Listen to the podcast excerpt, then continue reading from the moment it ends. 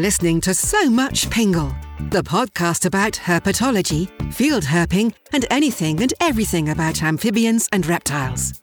Join us each week as Mike and his guests explore the amazing world of herps across our planet. And now, bringing a half century of experience and perspective to the microphone, here's your host, Mike Pingleton.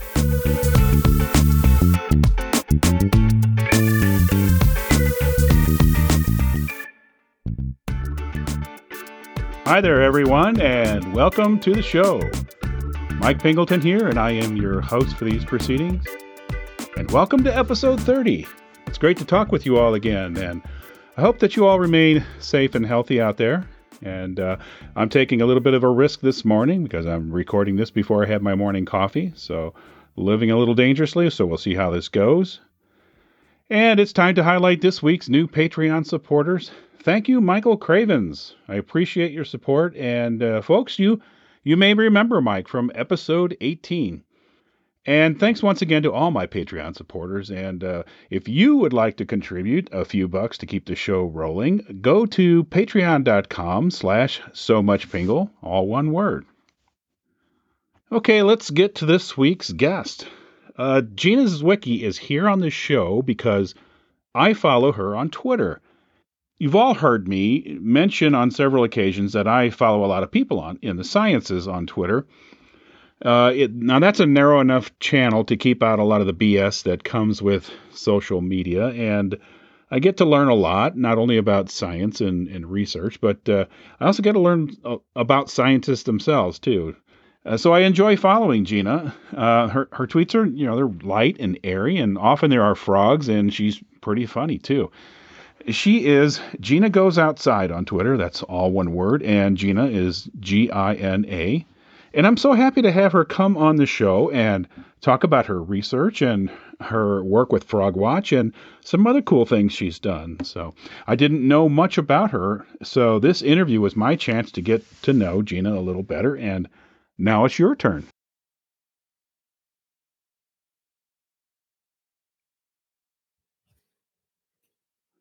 Hi, folks. Welcome back to the show. And this evening, we're talking with Gina Zwicky. Welcome to the show, Gina. Thank you. It's so great to be here. It, it's interesting. You're you're one of the few guests that I I really don't know much about. We've never met.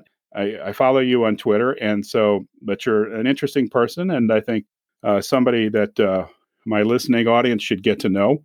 I want you. Can you start off by telling us a little bit about yourself? Sure. So my name is Gina Zwicky, as you already mentioned. I'm 25 and I'm a master's student at the University of New Orleans. And I'm working on a thesis uh, having to do with reptile immunogenetics, which we can talk a little bit more about later. But we originally connected through Twitter, where I post a lot of my nature photography encounters, stuff of that nature, as sort of a refuge from grad school in a way, too, you know, much as I'm having fun with my research. But it's become a really nice way to connect with like-minded people, other naturalists and biologists like yourself. So thanks again for having me on the show. Yeah, well, I, am entertained by what you post. Uh, number one, you post a lot of cool pictures from the New Orleans area, nature photos, and lots of frogs in there and things like that.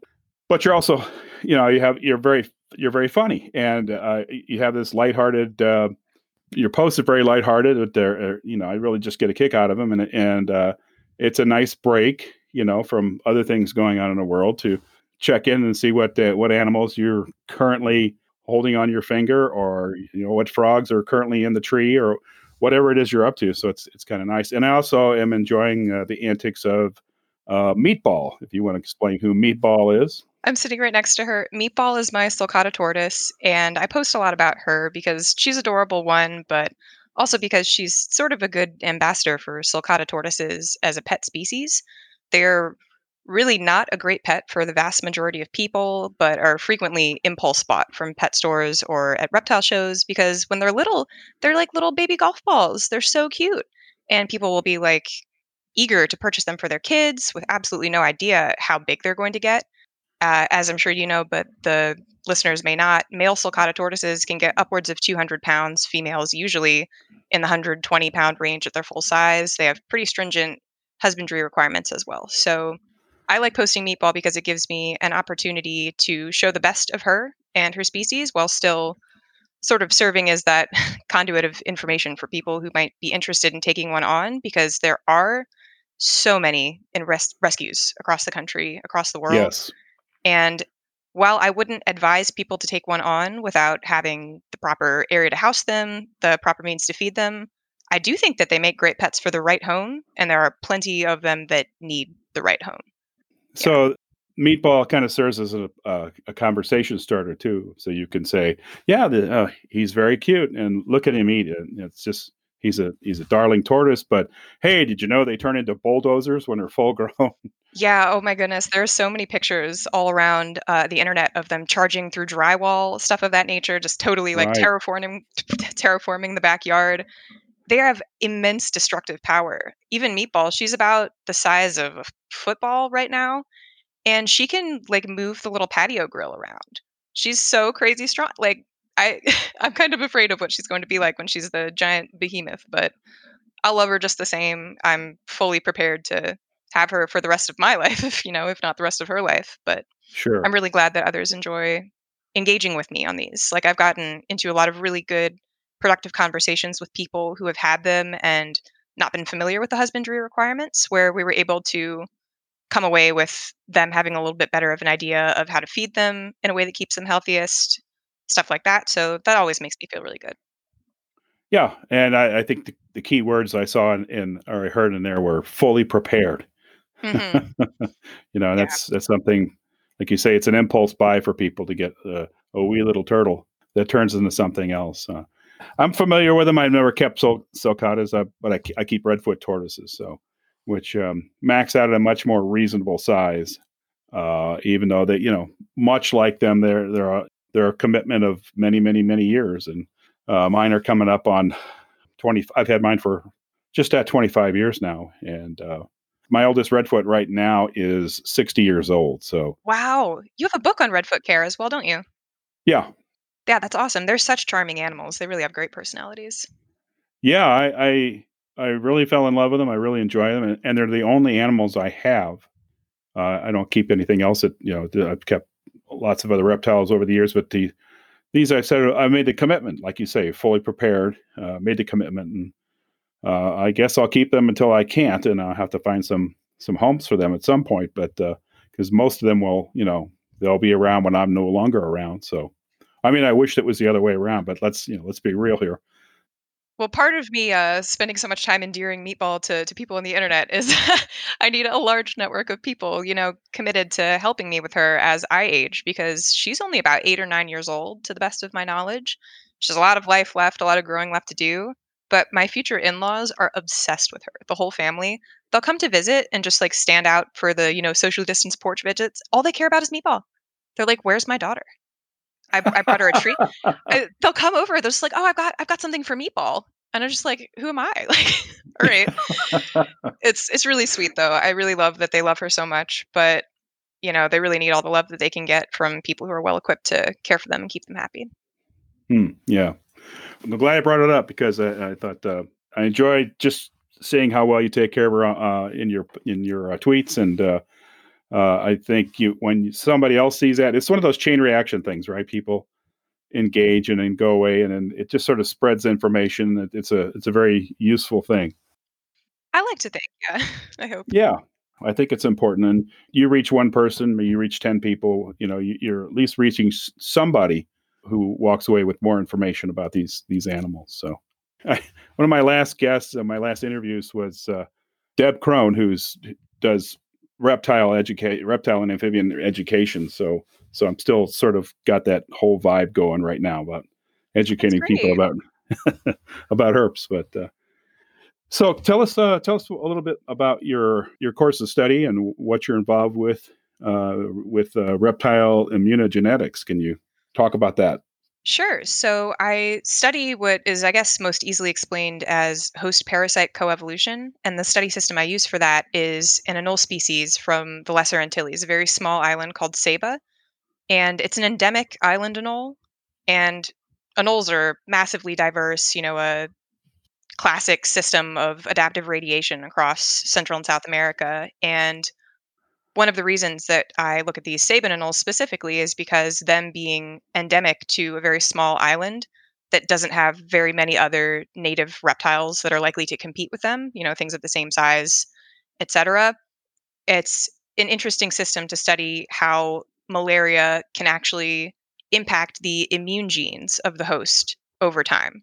So I have this pretty big longitudinal data set that I've gotten from the AMNH, and it's got blood dots samples, so blood samples from these lizards going back about 15 years. So we use those to extract DNA, and we run a test, a cytochrome B PCR detection test, to basically determine whether or not the lizard had malaria at the time the sample was collected. And we also sequence these samples for what are called major histocompatibility complex genes. So this is a really diverse gene family in vertebrates that has to do with immune control. So it's basically like looking at the raw workings of the immune response. And so we're directly comparing levels of parasite pressure in these sites over three distinct time periods to the variety of these immune genes. So it's a bit of a mouthful. I always kind of trip over myself when I'm trying to explain it. But um it's really interesting. It's not work that I had ever really done before. And it's not so much herpetology as it is immunology and, you know, immunogenetics per se, but um I really enjoy working on the Saban anoles. They're really cute. Uh, they're sexually dimorphic, and the males have this really beautiful spotted, like black spotted on a yellow background. The females are sort of drab, but they're really cool. So I enjoy my work. Um, hopefully, finishing up in the spring, and we'll see where I go from there. Well, cool. Well, I um, immediately I have a few questions. Well, Sure. and I'm sure my first of all, there are people out there right now who are going, anoles can get malaria. Mm-hmm. Yeah. Let Let's go down that path a little bit. Sure. So malaria is actually really widespread in reptiles and birds.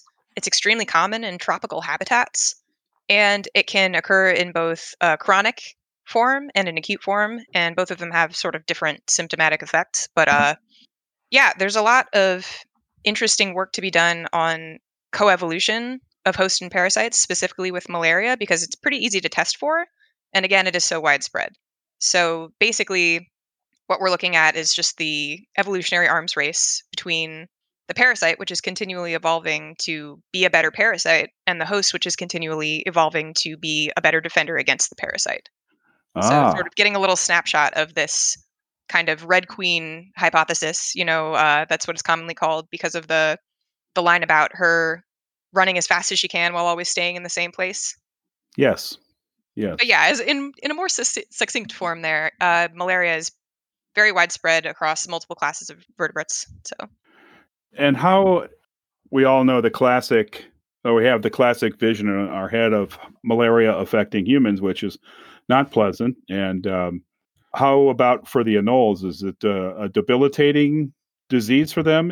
In some cases, did they do they have the, you know, like humans have chronic malaria and they have you know different forms of malaria? Uh, is that the same thing with these anoles, or yeah, there's a pretty wide variety of susceptibility. So you get some anoles that will just be killed outright by it, and some of them can have these infections that persist for a long time and have apparently minimal or relatively minimal effects on their fitness. So yeah, a lot of Hmm. variety to capture, and it's interesting.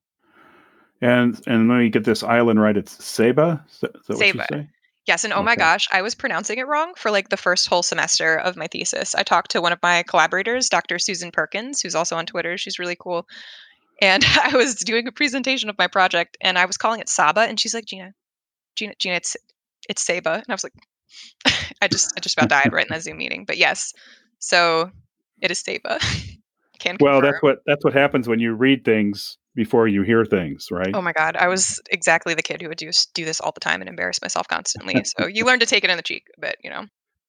So you got this big sample set, and you said from AM, AMH, eh, AMNH. AMNH, so the American Museum of Natural History in New York. Yeah, I, Yeah. I knew that, but I want to make sure we Yes. our yeah, listening audience caught that. So, so they provide you with this big sample set.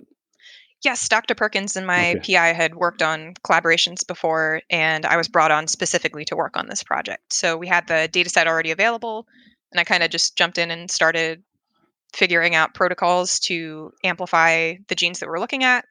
So, as well as the immune genes, we're also looking at what's called neutral genetic structure. So, neutral genes are genes that are not subject to selection. So, The ones that I'm looking at are called microsatellites, and they are tandem repeats of. So it's basically a sequence of nucleotides that will repeat in a prescribed format for a ton of repeats. So you get like what's called a dimer, so like AT, AT, AT, AT. And since these genes are not subject to selection, the mutations in these loci that we're looking at can be used to sort of infer relationships between populations that could be the result of gene flow. So okay.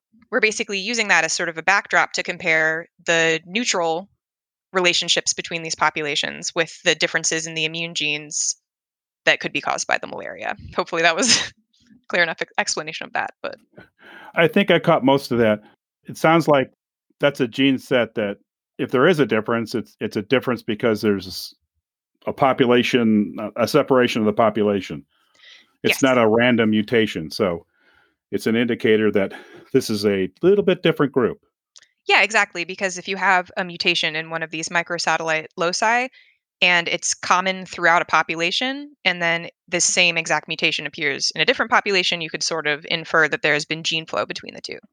Gotcha. So we use that okay. to assess the patterns of gene flow across the island. Okay.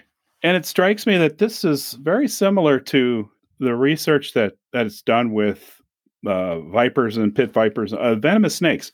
Uh, the uh, inter- interplay and uh, evolution between predator and prey. Right? You you mm-hmm. have uh, rodents, for example, rattlesnakes and rodents, and the rodents they're working on their building their immunity as a genetic whole across the population, and the rattlesnakes are working at evolving their venom to overcome that you know so there's always this teeter totter effect going on and so that's is that safe to say it's the same sort of characterization it's basically the exact same thing yeah uh, it's super interesting and this coevolution between two we call opposing species is how we get some of these fantastic adaptations in nature.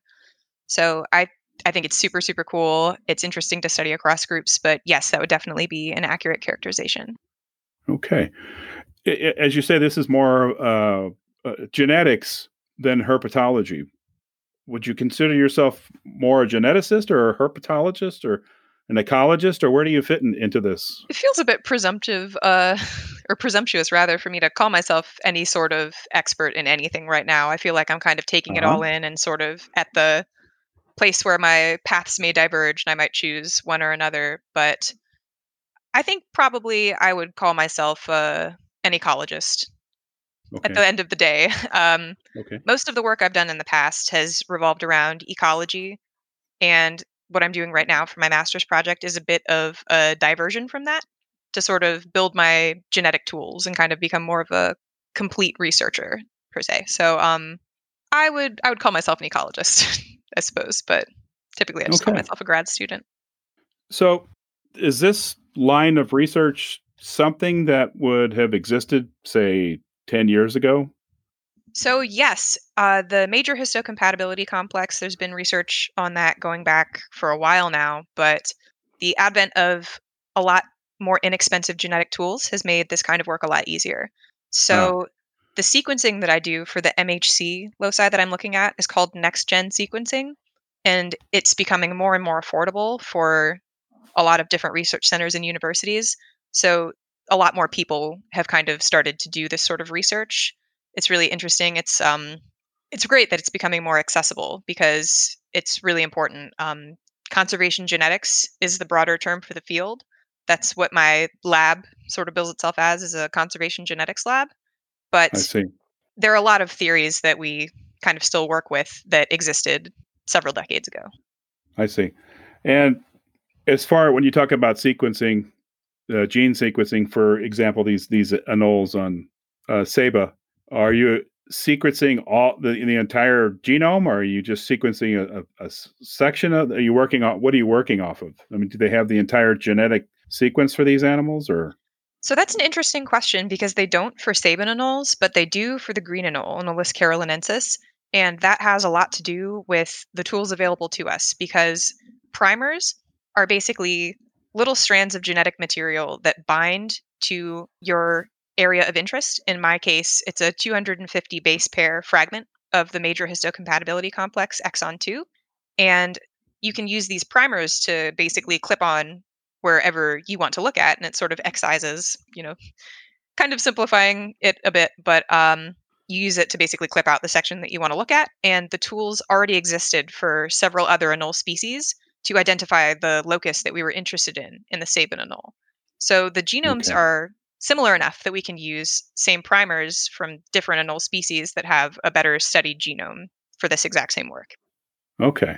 And I know I did know that the Anolis carolinensis had been sequenced, but I wasn't sure if they were if it was just easier to knock off these whole organism sequencing projects, if you will. I, I didn't know if it had become easier just to do one species after another, but so that's but carolinensis provided sort of the the playbook for doing this or Yeah, so we have the whole genetic code, so we can create these primers that will bind reliably to the same gene in the different species, Ah. just because they're closely related enough that it sort of Okay. just applies to multiple species. We are also using primers from, I believe, the Dominican anole. So we're, I'm very grateful for the work of others that I've piggybacked on for my little project. So Well, this is interesting, and so one uh, one big important project is you know making it available for people to do these other like you to do these other studies just based uh, on one small snippet of, of of data from the overall carolinensis genome. Mhm, It's great. And one of the great things about this is that so much of this information is open source. So NCBI, I can't remember what it stands for, which is embarrassing, but uh, it's an online database of genetic material or GenBank.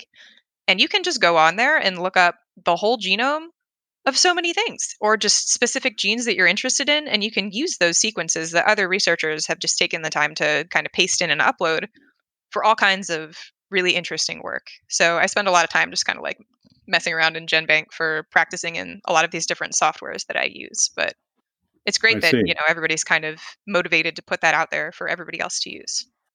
So that also leads to my next question: if you're if you're studying the anoles and how they perhaps adapt to uh, malaria, are you also looking at the malaria at malaria? Is malaria on the island of Saba? Is the malaria parasite also if, if it's also in, evolving? Are you looking at uh, snippets of its gene code too, or what are you looking at? So we are just basically looking at the raw prevalence for this study, but I do have an undergraduate research assistant who's doing a really cool project of her own, which is actually sequencing little snippets of genetic material from these malaria positive samples to determine which species of plasmodium is actually present in the lizard.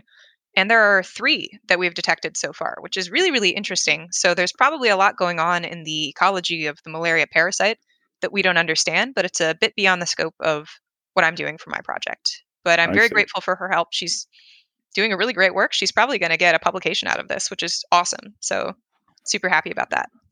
I see. And uh, thanks. That remind. You know, couldn't think of what the uh, what the name of the malaria parasite was. And it's Plasmodium, some species, right? Yeah, so we have three on the island. It's Plasmodium floridense. I've heard people say floridensi too, so I'm just going to say both to cover myself.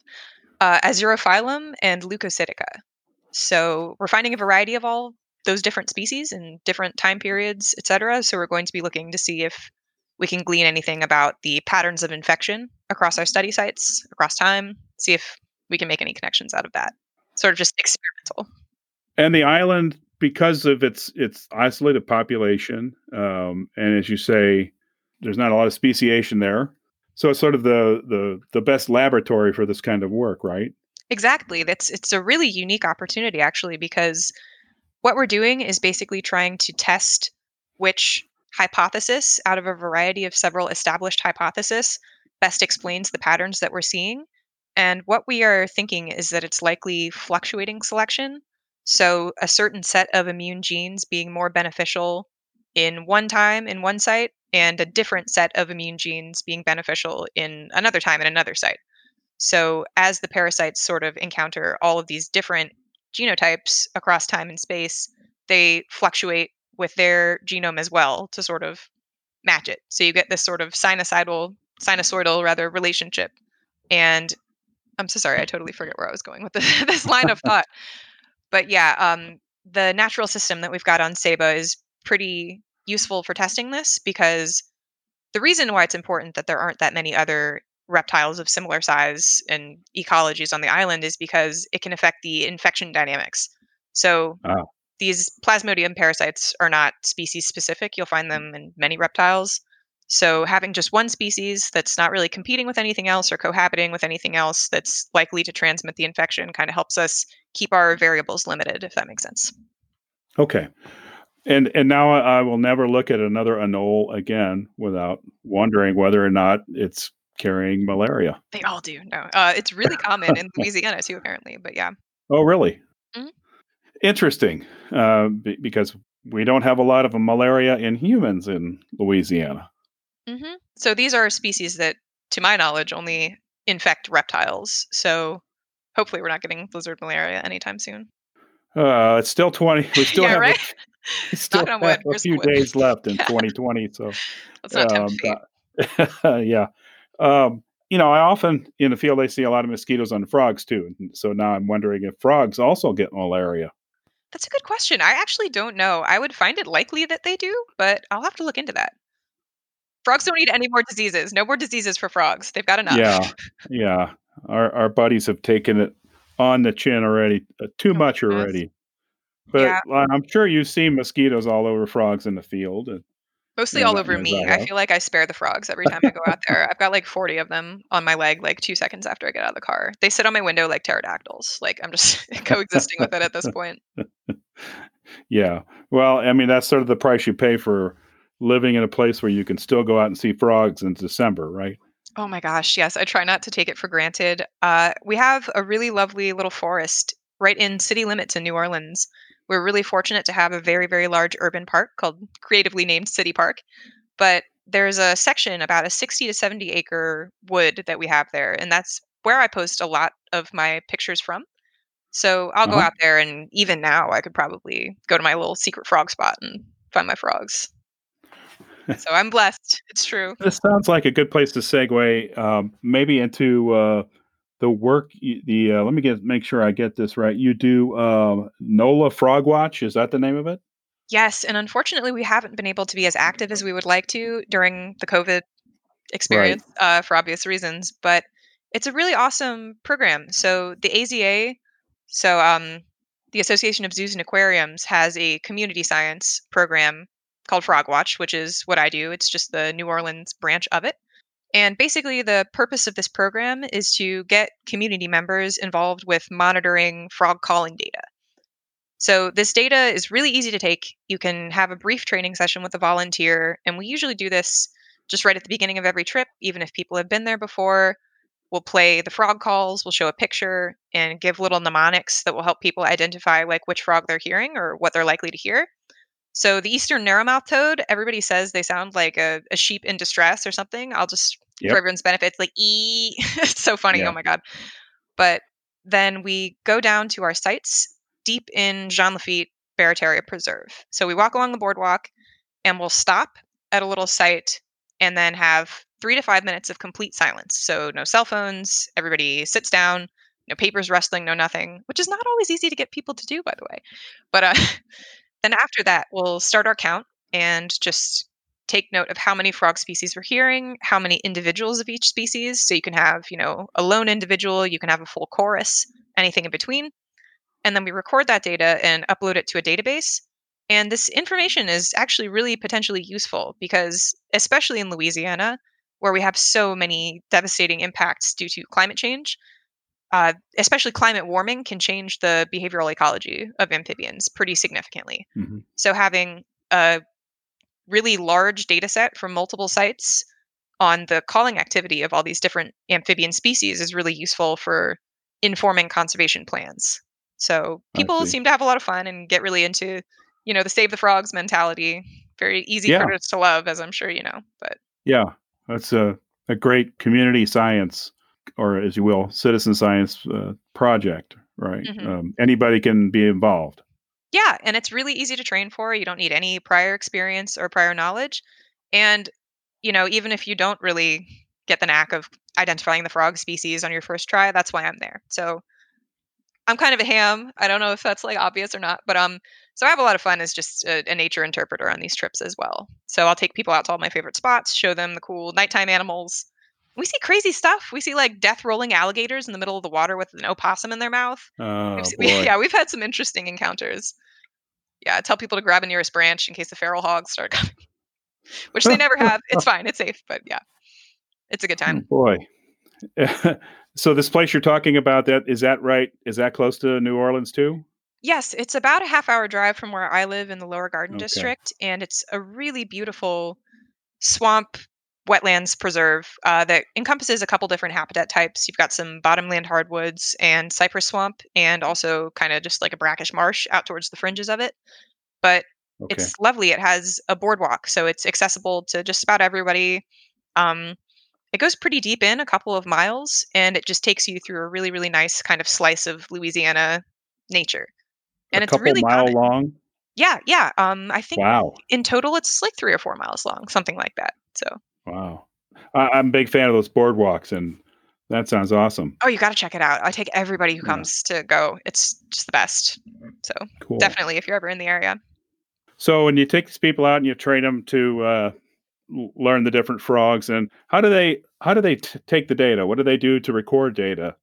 And how do they get that data back to the Frog Watch people? So typically we have one data collector and they'll just be the person who like wants to hold the clipboard and feel important, you know. So we'll always get one person and then we all take a consensus on the weather. So we'll take like a wind estimate on a Beaufort scale, uh, cloud cover, etc. And then at each site of the three sites that we stop at, we'll just have them mark off, you know, checkbox for which species you heard, checkbox for how many you think there were, and then I take it and I upload it to the Frogwatch database. So Okay. yeah, it's a pretty simple process to participate. Okay. So you got to go to their site and enter the data. Yeah, yeah, it's pretty straightforward. And it's really Okay. easy to get started doing this in any community. So if anybody's listening and wants to start Frogwatch, you should. It's great and so much fun. I have to put the link to Frog Watch in the show notes for this, uh, so that. Well, I'm I'm familiar with it. I, I confess I haven't been involved with it, but I'm I'm familiar with the technique uh, and what they do, and uh, maybe I should also be involved. Um, feeling a little guilty here. Uh, so, how many how many people come out and do this with you?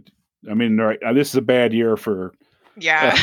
for that, but uh, normally, I mean, do you get bunches of people coming out and they're interested? And It depends. So sometimes we'll have just a few people, and that's usually when it's really cold or gross out, and we're not likely to hear something. But uh, if it's well advertised, it's usually pretty well attended. So we'll get groups of up to 15 or so people. And of course, right when I got the green light to start taking people out again, it started getting really cold, and there's no frogs calling right now. You'll Ah. see them, but they're not really doing much. So a couple of intrepid explorers are welcome to come with me and take no data if they want to Yeah. just go in the swamp at night. But yeah. well, that that negative data is important too, right? Yeah, exactly. So, like you said, it's really important to know when the frogs are calling, and just as important to know when they're not. So. Right. And how many species do you typically get in in this area in your area? So, there's a pretty wide range of species we can encounter, but we usually encounter about eight different species. Okay. And I'm going to try to rattle them off. I got to test myself. I'm going to, this is going to be so embarrassing. Okay. So, we'll get green tree frogs, squirrel tree frogs, bird voice tree frogs, green frogs, bullfrogs, pig frogs, eastern narrowmouth toads, spring peepers. God, I know I'm forgetting something. Cricket frogs. There we go. Cricket okay. frogs. Yeah, and those are our, our usual suspects. Very good. And it's it's interesting to me that uh, perhaps in terms of frog watching, there's chapters. You can do this all over the country, but it sounds like that's when you do this. How do people find out about it? Do they? Is it the folks that go to nature centers and things, and they find out about the program, or Largely, yes. so you're you're not on the you're not on the five o'clock news or something, right? no, but um, I was lucky to kind of start doing the program as shadowing uh, a woman who was working at Jean Lafitte and had a significantly sized mailing list of very enthusiastic frog watchers. So we have a lot of people that'll come again and again too. And sometimes they're super, super interesting. Uh, a lot of the herpetology faculty from local universities will come.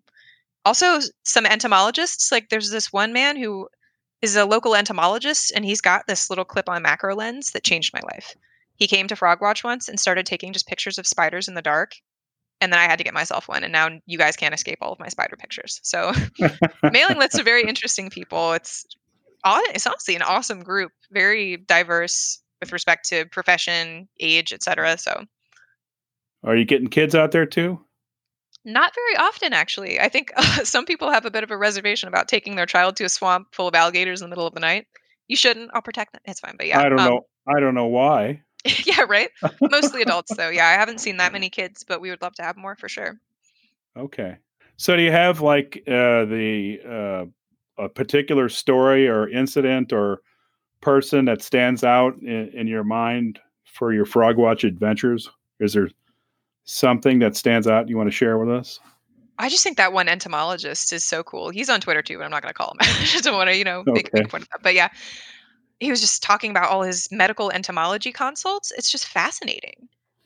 But yeah, um, we get a lot of local herpetologists, like I mentioned as well, and it's just so much fun seeing people who I had gone to school as a student of, you know, just totally geeking out in the swamp, like becoming little kids again over just seeing salamanders like walking right along the trail.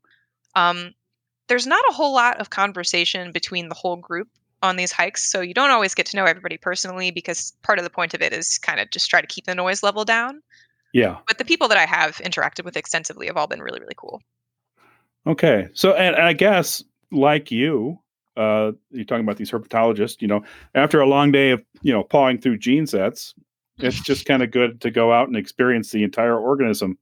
Mm-hmm that's 99% of what I do. Uh, a lot of the content that I post on Twitter is just the like, oh my God, I've literally been looking at my gene software all day long. Like, I have to see a frog or I'm going to die. Like, I have my, my little reliable spots that I can go. And I'm very friendly with the local box turtle populations, which are hibernating Ooh. right now. Very sad. But um, yeah, so that's a lot of what I do is sort of just try to get myself back into the field as often as I can just to kind of keep myself connected to what I'm actually doing. You know, I'm not really just like tick tack tick tack, you know, all day long. It's it's important to understand, like you said, the whole organism connection. Yeah. Well, I'm intrigued about the box turtle. So you you you're out there hiking around. You have a, a pretty good chance of seeing one on on a regular basis. Okay, so I'm like a freak about tracking, you know, when I'm most likely to see them. I have like an almost like an Excel spreadsheet going of like my turtle variables over the summer and spring because I have nothing better to do.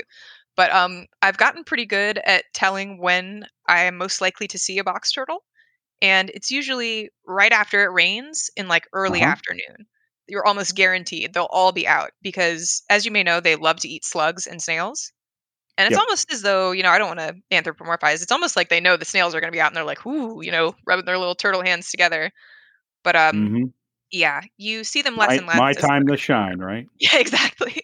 Yeah but uh, it, it became sort of like a, a party trick almost like uh, when i was able to see my friends you know for a distance hike in the woods i was like you want to see a turtle i promise you i'm going to find you a turtle and i would always do it it was great so I, yeah. I know what that is exactly when you possess a little nugget of information and you can spring it on your your friends and and colleagues and then walk around feeling a little bit smug for a while right? you know oh my god i'm the turtle master like people yeah. don't believe me too, which just makes it so much sweeter. So it's yeah. a lot of fun.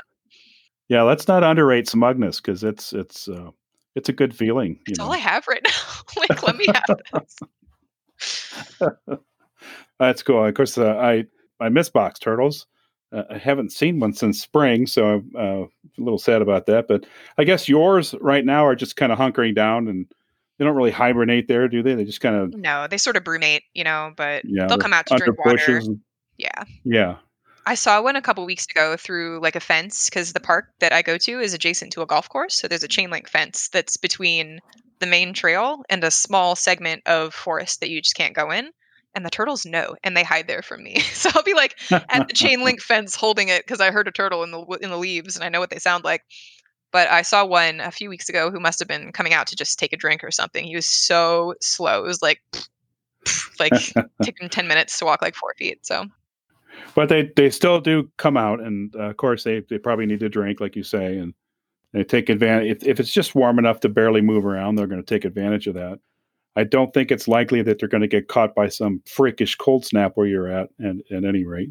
So what I consider a freakish cold snap right now is really pathetic considering I'm from Philadelphia. Um, so when I first moved here, I was just like, "Oh, I'm just, you know, it'll be fine. I'm a I'm a northeastern girl forever." When I go home, I literally can't leave the house if it's below like 50 degrees, like 50 degrees. it's pathetic. Like, so I consider a cold snap. I've been very, very upset that it's been like 50 degrees for four or five days now. Um, the turtles, I don't think care because they can tolerate, as I'm sure you know, temperatures far below that. But um, the turtles are more likely to tolerate it than I am. So if they're doing that out there, I wouldn't know. well, you're acclimatized now to the area, so yeah, it's it's almost like a, a horrible wet cold here because it's humid all year round. And in the Northeast yeah. and you know northern climates, it's yeah, it's it's cold, but it's not like the bone chilling, like seeping down, which again the turtles don't care about. So yeah, we do get cold snaps, but not not like other people's cold snaps. Yeah, well, all our box turtles are in the ground, but it's funny. Uh, uh, uh I didn't realize this, uh, at least up at where I live, and I'm here in the uh, east central Illinois, a couple hours south south of Chicago, and uh, the, the box turtles will they'll burrow down into the ground, but they tend to leave their butts hanging out of the ground. They don't completely go underneath. And and I have a couple rescued box turtles in my yard, and they're the same way. You know, they'll they'll get into the leaf litter and they'll burrow in, and they'll be under the leaves, but but the back part of their shell will be sticking out of the ground still. It's, it's just kind of interesting to me that they somehow that works for them somehow. I, I'm not quite sure. I'm not quite sure what mechanism they use, but I've never been so blessed as to find a box turtle burrow, but I can say that Meatball does this exact same thing all the time. I, uh-huh. I don't uh-huh. think she's as motivated to not though, because she's from sub-Saharan Africa, or rather, her species is. So you know, not like they really need to worry about keeping the goods warmed. But um, I would love to see that in the wild someday. That's that's my new dream. uh, box turtles are about as cool as it gets. I love them. So you, you're going to wrap up your master's project this this coming spring. Is that right? Hopefully, if all goes according to plan. I've definitely had a few wrenches thrown in the works just due to COVID shutdowns of my campus, right. and there's also a lot of kind of art and science in the process of figuring out successful protocols for these reactions that I'm doing in the lab. So lots of trial and error, and each trial takes a lot of time. So right now, I'm working on sort of ironing out ironing out the kinks in these MHC reactions that I'm doing. But if I can manage to stay on a good schedule with that, I should be finishing up in the spring and hopefully moving on to something else interesting. I always like something to else. try something new. Yeah. Yeah. Are you happy with the area where you're at and you're, where you're going to school? Is is that your plan to stay there? Or are you thinking about moving on? Well, I really do love New Orleans, and I've made some great connections here, but I love to experience new things as well. And I'm thinking about moving back to the Pacific Northwest. I worked as a fisheries observer oh. there before I came back to start grad school here. And that was a phenomenal experience um, and just a really nice place to live. A lot fewer herps, but a lot of other diversity to. Yeah. Explore. Well, where were you at there? I was living in a small town on the coast called Coos Bay. Oh, yeah. Mm-hmm. I drove through there once. Yeah, on the 101. Yeah, a friend who lived in Bandon. Yeah. Oh, I love Bandon. I used to go there all yeah. the time for the the shore yeah. down there. It's beautiful. Hayst- Haystack Rock out there and all that. Mm-hmm. Uh, just beautiful. Just a, the whole driving that area, driving around that area was just beautiful. So, uh, uh, no wonder you you might want to go back there.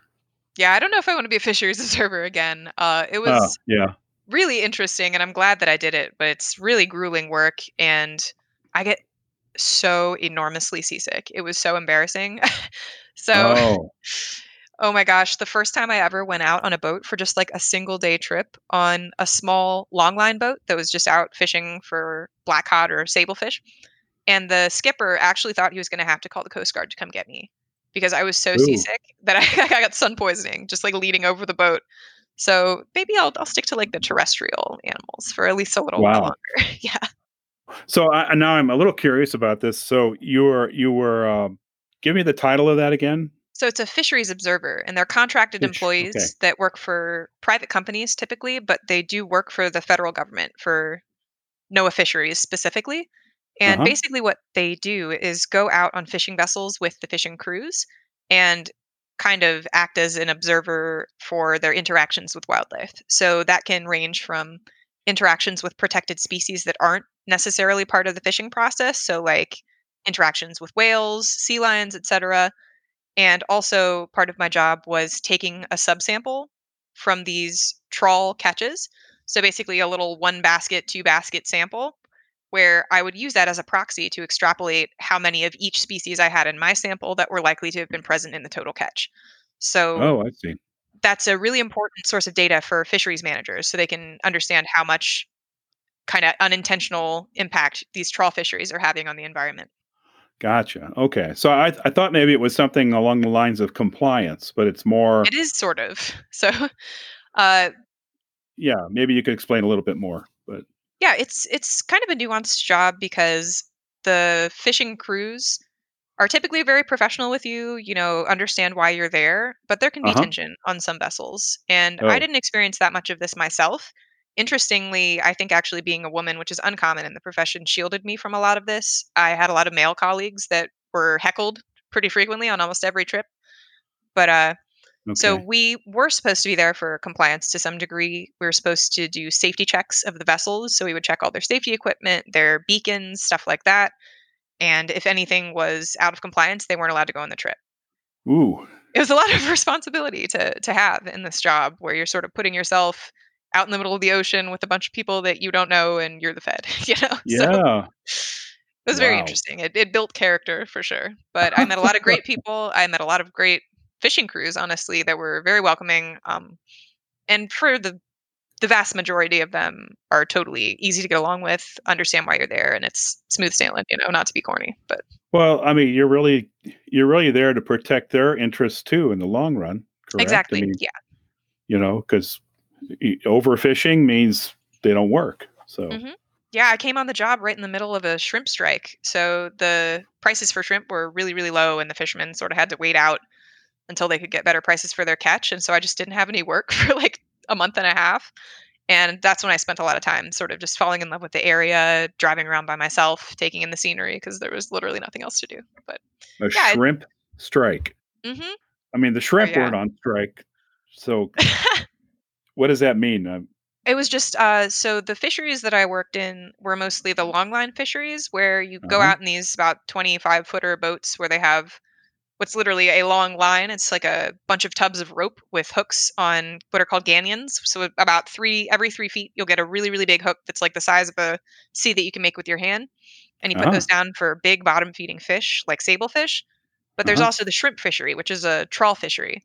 So you would catch these teeny teeny little Oregon pink shrimp, which are absolutely minuscule. So they're like really hard to sort through and kind of pick out all the little flatfish from just because they're tiny. Like Uh-huh. you'll have to look at it's just hilarious. They're so funnily small. But uh there's a lot of you know back and forth between the fishing crews and the seafood purchasers. So if there's, you know, an excess of supply, I think it was in this case, they just had a bunch of frozen shrimp from last year. So they're like, well, we're not going to pay you to go shrimp or whatever, or we're going to give you Ah, 10 cents a pound or whatever astronomically silly low price. So the fishers were basically just kind of waiting them out and freezing them out until they ran out of stock. So I had I nothing to do until they did, and they could get you know a decent price for their hard work and putting their lives at risk in some cases. Right. Uh, so the, you'd had nothing to do but traipse around the the countryside and observing nature and enjoying yourself. I found so many newts. Oh my god, it was so cool. I've I have such fond memories of just these giant pools of these bright orange efts, which I did not know at the time were as poisonous as they are, but they're like the hilariously poisonous ones. Yeah, but it was really cool. Uh, I was privileged enough to find a small pool of those in California a number of years ago and got some shots with my underwater camera of little Oh, video of so those cool. things scampering around in this little pool. It was very neat. the way they move. There's just nothing wrong with amphibians. Like they're so cute. I feel like they're the most inoffensive creatures in the whole world. Yeah. Did you see, you know, the big uh, charismatic forms, the whales and dolphins and orcas and things like that when you were out I there? was so mad because everybody and their grandma that year saw orcas, and I've still never seen one. I'm very bitter, but I did see a lot of other cool things. Uh, so sperm whales were a notorious uh, pest, I guess you could say, for these longline boats. They would basically trail the boats and just pick fish on, off the lines as they were coming up. no kidding. Wow. Yeah, and they're huge. They're humongous. It was like the size of the boat plus another half, and you would see them surface pretty close. Yeah. But um, I saw what I think was a blue whale. Maybe it was like a bit of wishful thinking.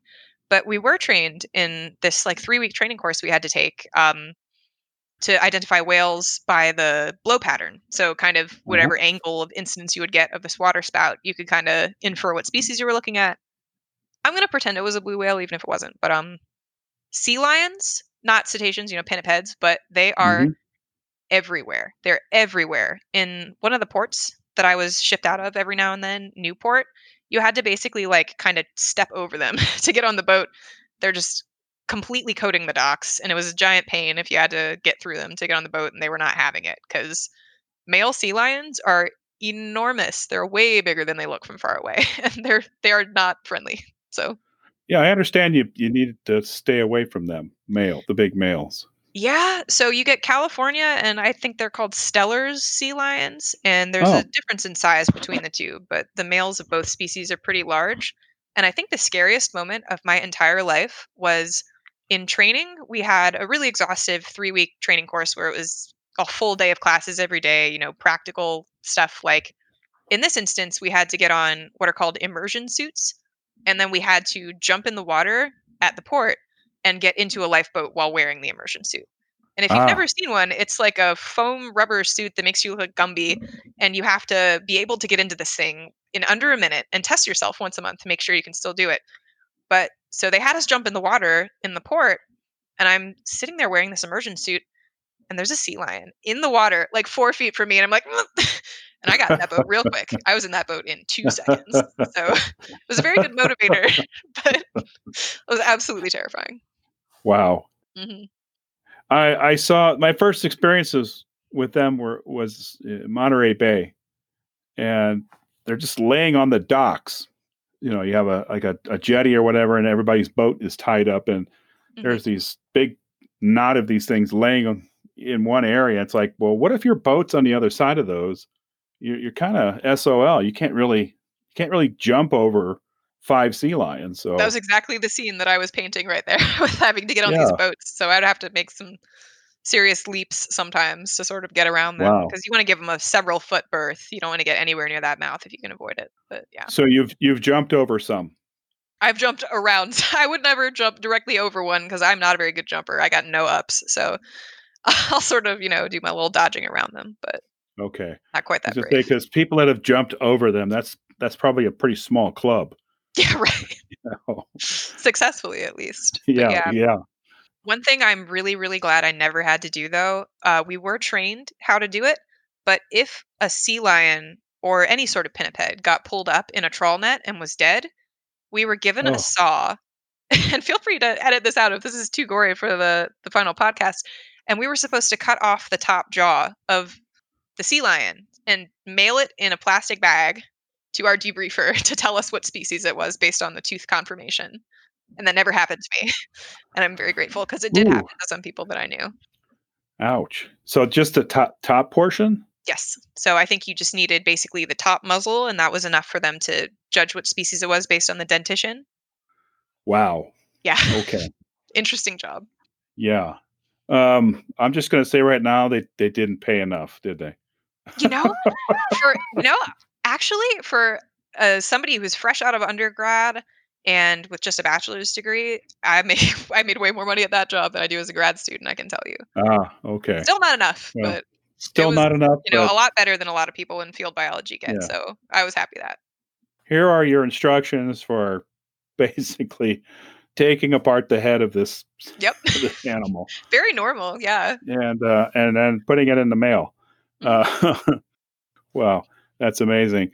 So uh, obviously you've had some fun with that and you're having fun down in New Orleans, but are there other places you want to travel and other well, let's talk let's talk about herps. I mean, there other places you'd like to go to anything on your list in terms of uh, regions or biomes or just animals in particular you're interested in seeing? Absolutely. So I did some work in Central America for non-herp related projects and I uh-huh. must have been so annoying to have as a field assistant because all I wanted to do was go look for frogs. I was supposed to be mist netting for birds, uh, doing a lot of other stuff, but I would just disappear into the rainforest for hours at a time just to, you know, go herping. But I would really, really love to go back to Costa Rica because I was there in a coastal area and I didn't really get up into the cloud forests at all. And I would love to go there.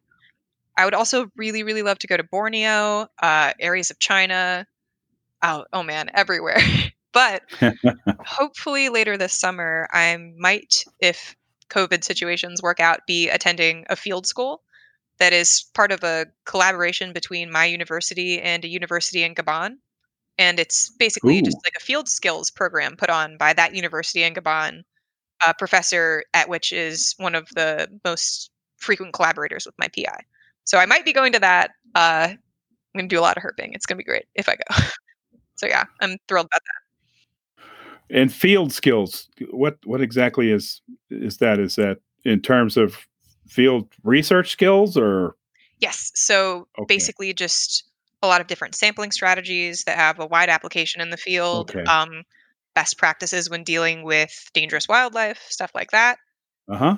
And I've never been before. A lot of the other students in my lab have done work at Lope National Park in Gabon. So I don't think they've attended the field school, but they've been there a bunch of times and it's very beautiful. And I've been extremely jealous. So hopefully it'll work out.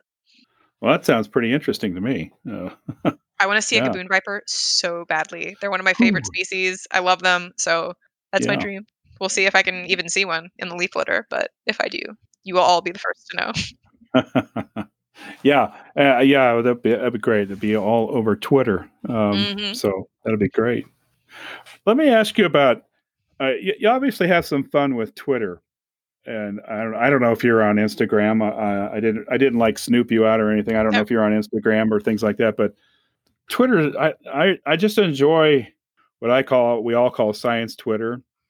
You know, I just follow a bunch of biologists basically Mhm. and and we're you know folks that are sort of in that sort of in that nebula uh, biology nebula and it's just been a lot of fun it's been educational but it's just all fun too. People are are doing really cool things in you know different parts of the world with different you know organisms and doesn't have to be herps i, I kind of like hanging out with some of the bird biologists and the fish biologists and archaeologists and people like that. So uh, is that your jam as well? Is that something you're you're into or? Yeah, for sure. I think one of the most useful things about Science Twitter is that it's helped me really put the name to the face in a lot of the papers that I read. So my Uh-huh. PI before would be always telling me, "Oh, have you read the paper by so and so?" I'm like, "I don't know who that is." You know, it's very hard to keep the names in your brain when it's just an abstract at the top of, you know, the paper you're reading.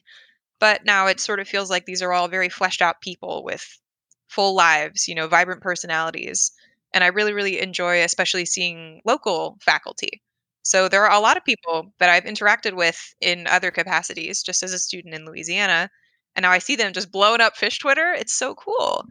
I really love the humanizing effect it has on a field that a lot of people see as sort of dry. And I've really enjoyed getting to know my peers in a way that the absence of scientific conferences this year has sort of taken away from a lot of people. So it's also sort of filled that void as well. So it's kind of become the alternative to the chats in the hallway. Yeah, yeah. And I, again, I'm an early career researcher, so I hadn't really gotten my feet wet with a lot of that yet anyway. So I'm really excited for when the conferences come back because it's going to be popping. Um, I mean, everybody's going to have fun. So I really Yeah. love the community there too. Yeah, and I'm sure the first one or two are going to be they're going to be barn burners, right? People are Oh, just going to be ha- they're happy, and it'll just be uh, a lot of happy people there that just grateful to see each other and to sort of interact. And oh my gosh, we're talking. Yeah, so if my research is bad at these conferences, everybody will forget because they'll just be happy to see everybody. So I'm kind of kind of leaning on that one. Awesome. Uh, so what else? What else can you tell me about yourself? You're you're from Philadelphia. I'm going to get a little origin story here, but you're you've uh, this is biology sort of in your jam since you were a little kid, or Yes, I have a lot of hilarious pictures that my parents have taken of me when I was like three or four years old with just handfuls of worms in the kitchen, you know, like, hi, mom. Oh. So I was that kind of kid. And my dad got me two pet snakes when I was an infant. I must, I must have been like a year old. And the second of which just passed away this year, actually. So he was Oh, ancient. wow. He was like a 24 year old corn snake. And so I've just been exposed to it from day one. My dad is an avid bird watcher. Um, Ah. Took me out just on those same sorts of nature walks all the time when I was a kid. So uh huh. kind of grew up, uh, never had that doubt of, you know, what do I want to be? I always have had the same path in life since I was three and have stuck to it as best as I can. But uh, I moved down here to do my undergraduate education at Tulane and was really fortunate to have some very wonderful faculty mentorship there. So, uh, Professor Janata Henry in their eBio department sort of hooked me up with my first field job, which was the one that I did in Panama on avian behavioral ecology. And that kind of kickstarted my journey into all the rest. So, uh-huh. it's been really, really rewarding. And I'm glad that I've stayed the path because it's definitely had some hurdles. Uh, nobody warned me how much math there is in biology. It's like oh. it comes, you know, it comes out from behind like the the door to stab you. But but yeah. I, I've talked to a few people. That is the biggest mountain they've ever climbed mm-hmm. in their career, in their biological careers, was the math. It's been so good for me though because I came into it, you know, as a, a, very complainy undergraduate, but now I'm finding myself using these softwares, doing these analyses, and I'm like, oh yeah, that totally makes sense, and it really informs the research that I read from other people. It's just it's really fun and rewarding to have gained those skills through so much blood, sweat, and tears. You know. Yeah, and you've done birds. It sounds like birds mm-hmm. fish, herps, malaria. yeah, I was a zookeeper intern for two seasons as oh, well, wow. which was a really interesting experience. Uh, but I've sort of gotten my hands on a little bit of everything, which is how I like it. And that's yeah. sort of what I do when I'm just like out on my nature walks as well. I think everything has something about it that could be potentially fascinating. You know, fungi, lichen, insects, etc.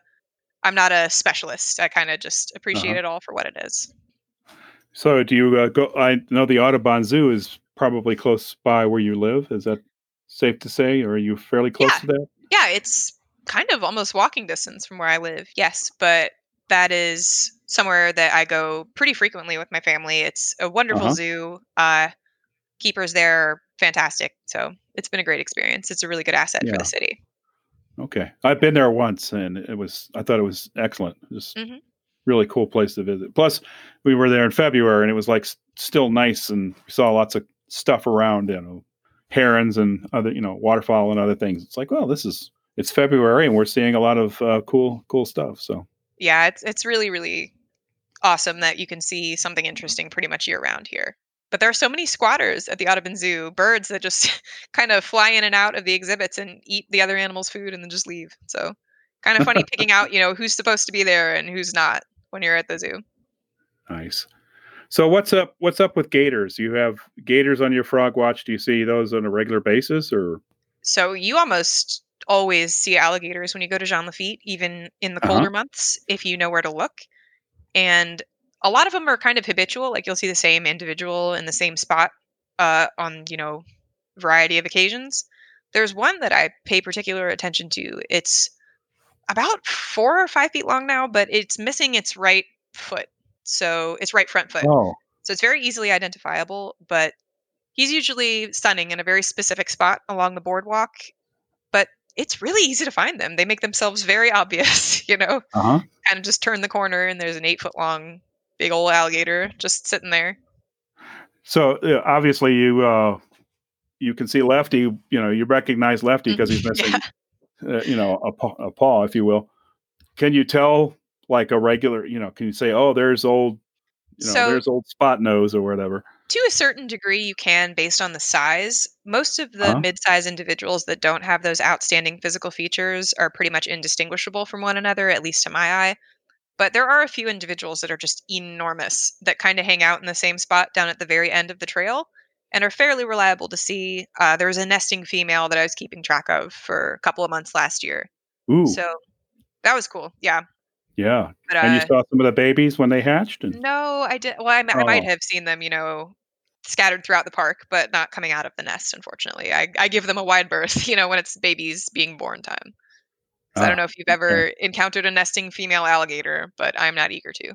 So. Uh, I, I have seen a few and I just kind of stayed away. Oh yeah, I hear that sound. I'm up a tree. Oh my gosh! Like you know the the weird little like bellow of the nesting female oh, yeah. alligator. Yeah. Yeah. yeah. Mm-hmm. I I took a, a, class. This is back in 1977. I took a swamp ecology class, and one of the things we did we we spent 11 days canoeing through Okefenokee Swamp. That's so cool. And uh, we did an overall biological survey when we were there. We you know fish and birds and plants, and everybody kind of had a little project. And my job, one of my jobs, was to count alligators. That's awesome. And uh, That's so yeah, I got 159 unique alligators Oh my uh, god. on that trip. That I'm that so I yeah, it was it was pretty pretty interesting. But uh, on a couple of occasions, we would uh, uh, encounter the the the big bellowing males. I Mhm. assume they were males that would uh, you know this low frequency vibration that would just sort of you know carry out. You know, you could Mhm. kind of almost feel it in your skeleton. You know, Oh yeah, it sends a shiver up my spine. I'm like, "Mm, nope. yeah. Uh, yeah, I'm out of there. But that's really cool to hear when you're at a respectable distance, you know. Yeah. So I I know exactly what you're talking about. And I, I get a kick out of just watching them, even if they're just kind of hanging out. Maybe they're swimming around a little bit or it's just kind of fun just to watch them. And I don't know. It's, it's, uh, it's almost like, like a window to, you know, they're so primeval. So you, you, Mhm. it feels different to me from say watching a duck. Oh you yeah. know? yeah. It's like, yeah, I'm, I'm actually just sitting here watching a, you know, ginormous monster in the course of its day, you know. Yeah, I totally agree. I think one of the coolest things about them is just how little they care about people. You know, not that it's Yeah. to be pushed or taken advantage of, but at certain points on this boardwalk, you kind of just have to go along. You can't give them as wide of a berth as you would like to because they're sitting a foot away from the boardwalk. But Ah. they just really don't care. I, they just couldn't be bothered. You know, he's taking a nap in the sun, just absolutely could not care less about me walking up behind him. And there was a Hmm. really nice vantage point that I was watching this nesting female from and she would notice that I was there and it was a safe spot. It was like five or six feet elevated above. And she would kind of just like look up at me with a little evil eye and then just close it so slowly and peacefully and just be like, ah, whatever. So Ah, it, it's interesting to be around, around wildlife that really isn't afraid of you. And that should be a hint to, to stay as far away from them as you can. But I think it's fascinating to watch from a safe spot. Well, I got to tell you my one uh, my one gator story I, I like to tell. It. I was in South Texas and uh, I was out with my father-in-law. We were at this small pond at the place called Laguna Atascosa, which is a big national wildlife refuge down there. And there's a big female gator in this pond, and she was at the other end, and we were watching her from across the pond, and she was sort of slipping into the water, you know, kind of on the edge. Mhm. And a duck came in and flew down and landed on the water. And it's one of those, I can't remember the species, but it is a diving duck, right? Goes down, you know, underwater. And so as soon as it hits the water, that gator just slips in. and so, you know, my father and I are like nudging each other, you know, like, what's going to happen? You know, so, and this duck is kind of paddling around figure eights and it would dive down and come back up. And the gator's oh, gone. We don't see the gator. And, and then the duck dives and it never comes up. It never comes up. There's no ripple. There's no thrashing. There's no feathers on the water. The duck just never came up. That oh was it. gosh. This know, reminds like, me oh of one of my favorite crocodilian stories. It was not with alligators, uh, but when I was working as a field assistant on one project in Central America, I was responsible for setting up mist nets to catch birds and sort of we were banding, taking samples, etc. But the birds that we were trying to target lived in wetlands. They were a species that kind of walks on pond vegetation and aquatic vegetation with really big mm-hmm. feet. So we got to get down into the mud, into the water to set up these nets. And my friend and I, who was the other field assistant, are, you know, happily setting up our net, you know, going along our way. And a car stops on the road above us, about 15 feet above on this embankment. And a woman gets out of the car and she starts speaking to us in Spanish, which I could sort of understand at the time, but she was talking really fast. She's like, What are you doing? Like, what are you doing down there? And I was like, "I- We're working. I don't know. And then she just kind of like closed the door and drove away, like shaking her head. And I was like, All right, well, that was weird. And then, like 20 minutes later, somebody else stops, does the same exact thing. They're like, What are you doing down there? We're like, I don't know, working. And then they spoke a little bit better English and could enlighten us as to the fact that we were in a heavily crocodile infested area probably should not have been there. But uh, we we lived. It was fine. we saw some caimans, nothing super big, but yeah, it was right on the Panama Canal. Uh, really, not not a very smart thing for us to do, but we lived. It's fine. Good party story. Oh, yeah. yeah. You never actually saw the, the giant crocodile, but there was might have been one close by. Oh, I guarantee you. Uh, we saw like a eight or nine foot long one in the same exact spot that we had been standing the day before, like later Oh. in the week. So we're like, this is fine. It's fine. It builds character. It's all right. Oh, yeah, and it's a it, again, it's a great story to tell. You Mm. know. Oh yeah. Well, listen, I, I want to thank you for coming on the show. Um, this is kind of a cold call here, really. I mean, we don't really know each other, uh, you know, uh, at all, uh, other than interacting on Twitter a little bit. But uh, it's been kind of fun to get to know you and find out, you know, more about what you're about because I, I really enjoy your your Twitter feed and and uh, I'll, I'll post that uh, in the show notes so people can peek and see what you're up to with uh, Thank you. your research and with uh, the NOLA Frog Watch and just you know all the cool little froggy pictures and meatball pictures and things like that. So Well, thank you so much. It was really a pleasure getting to know you and talk to you as well. This was a super cool experience. yeah, this is your first podcast. hmm Yeah, Yeah. I'm very excited. Well, thanks again, and uh, I'll have the show on the air probably sometime next year. So let you know when it when we uh, release it. So Sounds great. Thanks Thank you so much again for your time. This has really been a pleasure. good.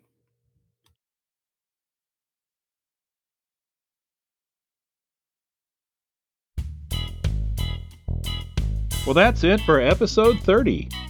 Gina's Wiki, thank you so much for coming on the show. And I look forward to when the frogs and box turtles around New Orleans wake up and you get to start sharing tweets about them again. And folks, if you're interested in Frog Watch, uh, see the show notes for links and more info. Now, next week's show will be a little different, and this is your sneak preview. Instead of an interview, there will be a panel discussion.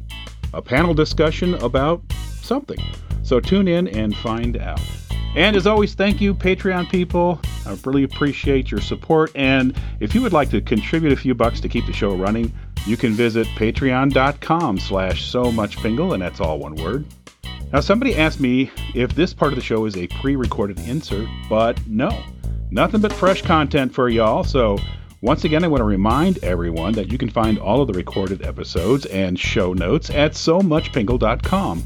And you can also join the So Much Pingle Facebook group to follow the show and interact with me and other followers and some of our guests. And along with all of that, you can also contact me directly at so muchpingle at gmail.com. I would love to hear from you. And until we meet again, please take very good care of yourselves and, and don't forget to hurt better.